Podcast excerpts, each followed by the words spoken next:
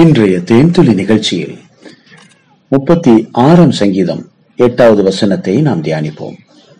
உமது ஆலயத்தில் உள்ள சம்பூர்ணத்தினால் திருப்தி அடைவார்கள், உமது பேரின்ப நதியினால் அவர்கள் தாகத்தை தீர்க்கிறீர்.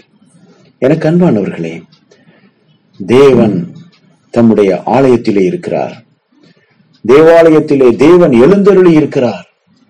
நான் உங்கள் மத்தியிலே உலாவி உங்கள் தேவனாய் இருப்பேன் என்று கர்த்தர் சொல்லி இருக்கிறாரே. ஒரு சமயம் ஆண்டவராகிய இயேசு கிறிஸ்து எருசலேமில் இருக்கிற ஆலயத்தை சுத்திகரித்தார். அந்த ஆலயம் தேவனுக்கு பிரியமான ஆராதனைகள் இல்லாமல் இருந்தது. தேவனுக்கு பிரியமானவர்களால் அங்கே ஆராதனை நடைபெறவில்லை. எல்லாம் பெயருக்காக இருந்தது, புகழுக்காக இருந்தது, சடங்காச்சாரமாக மாறி இருந்தது. அங்கே தேவனுக்கு செலுத்தப்படும் உண்மையான அர்ப்பணிப்புகள் இல்லை, வழிகள் இல்லை. எல்லாம் ஏதோ ஒரு நியாயப்பிரமாணத்தை மையமாக வைத்து ஒரு சடங்கு சம்பிரதாயமாக அது நடந்து கொண்டிருந்தது. அதை பார்த்த அருளாளர் இயேசு கிறிஸ்து அவைகளை சுத்திகரித்தார். என்னுடைய வீடு என் தேவனுடைய வீடு சகல ஜனங்களுக்கும் ஜெப வீடு என்று எண்ணப்படும், நீங்களோ அதை கல்லர் குகையாக மாற்றினீர்கள் என்று தேவனுடைய ஆலயத்தை பற்றிய ஒரு பக்தி வைராக்கியத்தில் இயேசு கிறிஸ்து அதை சுத்திகரித்தார்.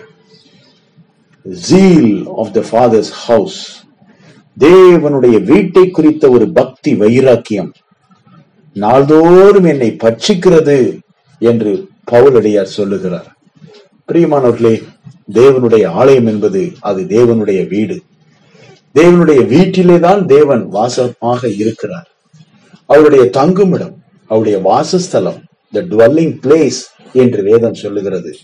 பரிசுத்த ஆவியானவர் அங்கே அசைவாடி கொண்டிருக்கிறார்.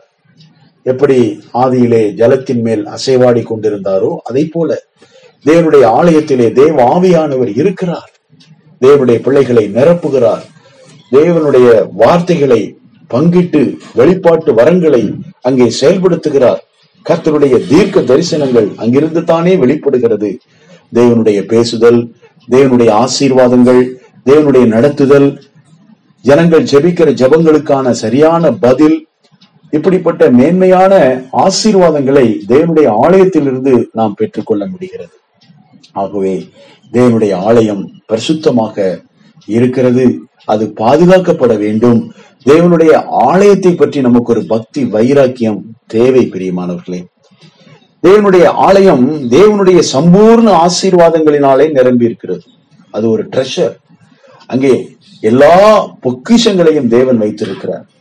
ஒரு மனிதன் கண்ணீரோடு கவலையோடு நிம்மதியை தேடி சமாதானத்தை தேடி இந்த உலகத்திலே இருக்கக்கூடிய பிரச்சனைகளிலிருந்து விடுபட வேண்டும், வியாதியிலிருந்து விடுபட வேண்டும், அல்லது படிப்பிற்கான ஞானம் வேண்டும், என் எதிர்காலம் எப்படி இருக்குமோ என்று கலங்கி பயத்தோடு இப்படி எந்த சூழ்நிலையில் தேவாலயத்திற்குள் சென்றாலும் தேவன் அவர்களுக்கு வேண்டிய நன்மைகளை கொடுத்து அவர்களை சம்பூர்ணம் அடைய செய்கிறார். அவர்களை திருப்திப்படுத்தி அனுப்புகிறார். ஆம் பிரியமானவர்களே, தேவனுடைய ஆலயத்திலே நீங்கள் போய் தனிமையாய் ஜெபித்து பாருங்கள். உங்கள் முழங்காலை முடக்கி தேவ சமூகத்திலே கொஞ்ச நேரம் உட்கார்ந்து ஜெபித்து பாருங்கள். உபவாசத்தோடு ஜெபித்து பாருங்கள். கண்ணீரோடு ஜெபித்து பாருங்கள். தேவனுடைய பாதத்திலே காத்திருந்து ஜெபித்து பாருங்கள். அதிகாலை தோறும் தேவனுடைய ஆலயத்திற்கு போய் ஜெபித்து பாருங்கள். அது மட்டுமல்ல, ஓய்வு நாளில் தேவனுடைய பிரசன்னத்திலே போய் அமர்ந்து தேவனை ஆராதித்து ஜெபித்து பாருங்கள். தேவனுடைய பிள்ளைகளோடு ஐக்கியப்பட்டு ஜெபித்து தேவனுடைய வார்த்தைகளை கேட்டு தேவனை ஆராதிக்கக்கூடிய அந்த ஆராதனை நாட்களை எல்லாம் நீங்கள் தவற விடாமல் தேவனுடைய பாதத்திலே இருந்து ஜெபித்து பாருங்கள்.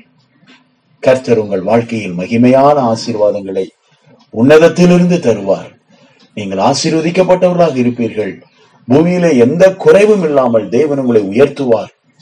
ஆம் பிரியமானவர்களே, தேவனுடைய ஆலயத்தில் அடியெடுத்து வைத்து தேவனை நோக்கி பார்க்கிற முகங்கள் பிரகாசம் அடைகிறது. இயேசுவே என்று நோக்கி அவரை கூப்பிடும் போது கர்த்தர் தம்முடைய நித்திய வெளிச்சத்தை அவர்கள் மேல் வீசுகிறார். தேவன் அவர்களுடைய சிக்கல்களை எல்லாம் அறுத்து வேறறுக்கிறார். பிசாசின் கிரியைகளில் அவர்களை விடுவிக்கிறார். எல்லா குழப்பங்களை மாற்றுகிறார். தேவன் தேவாலயத்திலிருந்து நம்முடைய பிள்ளைகளை ஆசீர்வதிக்கிறார். ஆம், இதைத்தான் இங்கே தாவீது சொல்லுகிறார். உமது ஆலயத்தில் உள்ள சம்பூர்ணத்தினால் திருப்தி அடைவார்கள். உமது பேரின்ப நதியினால் அவர்கள் தாகத்தை தீர்க்கிறீர். ஆம் பிரியமானவர்களே, மனிதனுக்குரிய தாகம் தீர்க்கப்படுவதற்கு தேவனுடைய ஆலயத்தை தவிர வேறு இடம் இல்லை. மனிதனுடைய இருதயம் இளைப்பாறுவதற்கு தேவனுடைய ஆலயத்தை தவிர வேற இடம் இல்லை. தேவனுடைய பிள்ளைகள் அப்பாவுடைய சன்னிதானத்திலே போய் இளைப்பாறுதல் அடையும்படி, அவரிடத்தில் கற்றுக்கொள்ளும்படி, கர்த்தருடைய பாதத்தை மரியாதை போல தேடும்படிக்கு தேவனுடைய ஆலயத்திற்கு நாம் போவோம். கர்த்தருடைய ஆலயத்திற்கு போவோம், வாருங்கள் என்று அவர்கள் எனக்கு சொன்ன போது நான் மனமகிழ்ச்சியா இருந்தேன் என்று சங்கீதக்காரன் சொல்லுகிறார். ஆம் பிரியமானவர்களே, தேவனுடைய ஆலயத்திற்கு நான் எப்பொழுதெல்லாம் போனேனோ அப்பொழுதெல்லாம் எனக்கு வெற்றி கிடைத்திருக்கிறது. நான் ஒரு ஜெயாலியாய் வாழ்வதற்கு கர்த்தர் தம்முடைய உன்னதமான ஆலோசனைகளை எனக்கு வழங்கியிருக்கிறார். என் கண்ணீரை கர்த்தர் ஜெப ஆலயத்திலே துடைத்திருக்கிறார். கர்த்தர் என் கவலைகளை மாற்றியிருக்கிறார். எத்தனையோ தரம் எத்தனையோ தரம் வழி இதுவே, நடவுங்கள் என்று தேவன் என்னுடைய வலது கரத்தை பிடித்து என்னை நடத்தி இருக்கிறார். கர்த்தருடைய உன்னதமான பாதையை அவர் எனக்கு காண்பித்திருக்கிறார். எல்லா எதிர்ப்புகளில் இருந்தும், பிரச்சனைகளிலிருந்தும், சாத்தானுடைய சகலவிதமான சூனிய கட்டுகளில் இருந்தும், வியாதியிலிருந்தும் கர்த்தரனை விடுதலையாக்கி இருக்கிறார். தேவனுடைய ஆலயத்தினாலே, தேவனுடைய ஆலயத்திலிருந்து வருகிற நன்மையினாலே நான் திருப்தியாய் இருக்கும்படி கர்த்தரனை வழி நடத்துகிறார். தேவனுடைய ஆலயம் நம்மால் ஒவ்வொரு நாளும் மறக்கப்படக்கூடாத ஒரு இடம், தேவனுடைய பிள்ளைகளுக்கு இளைப்பாறும் இடம். தேவன் தாமே தேவனுடைய ஆலயத்திலிருந்து நம்மை திருப்திப்படுத்துகிறார்.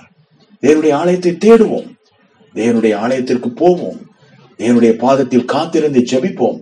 கர்த்தர் தாமே நம்மை ஆசீர்வதிப்பாராக. இயேசுவின் நாமத்தில் மனத்தாழ்மையோடு வேண்டிக் கொள்ளுகிறோம் நல்ல பிதாவே. ஆமென்.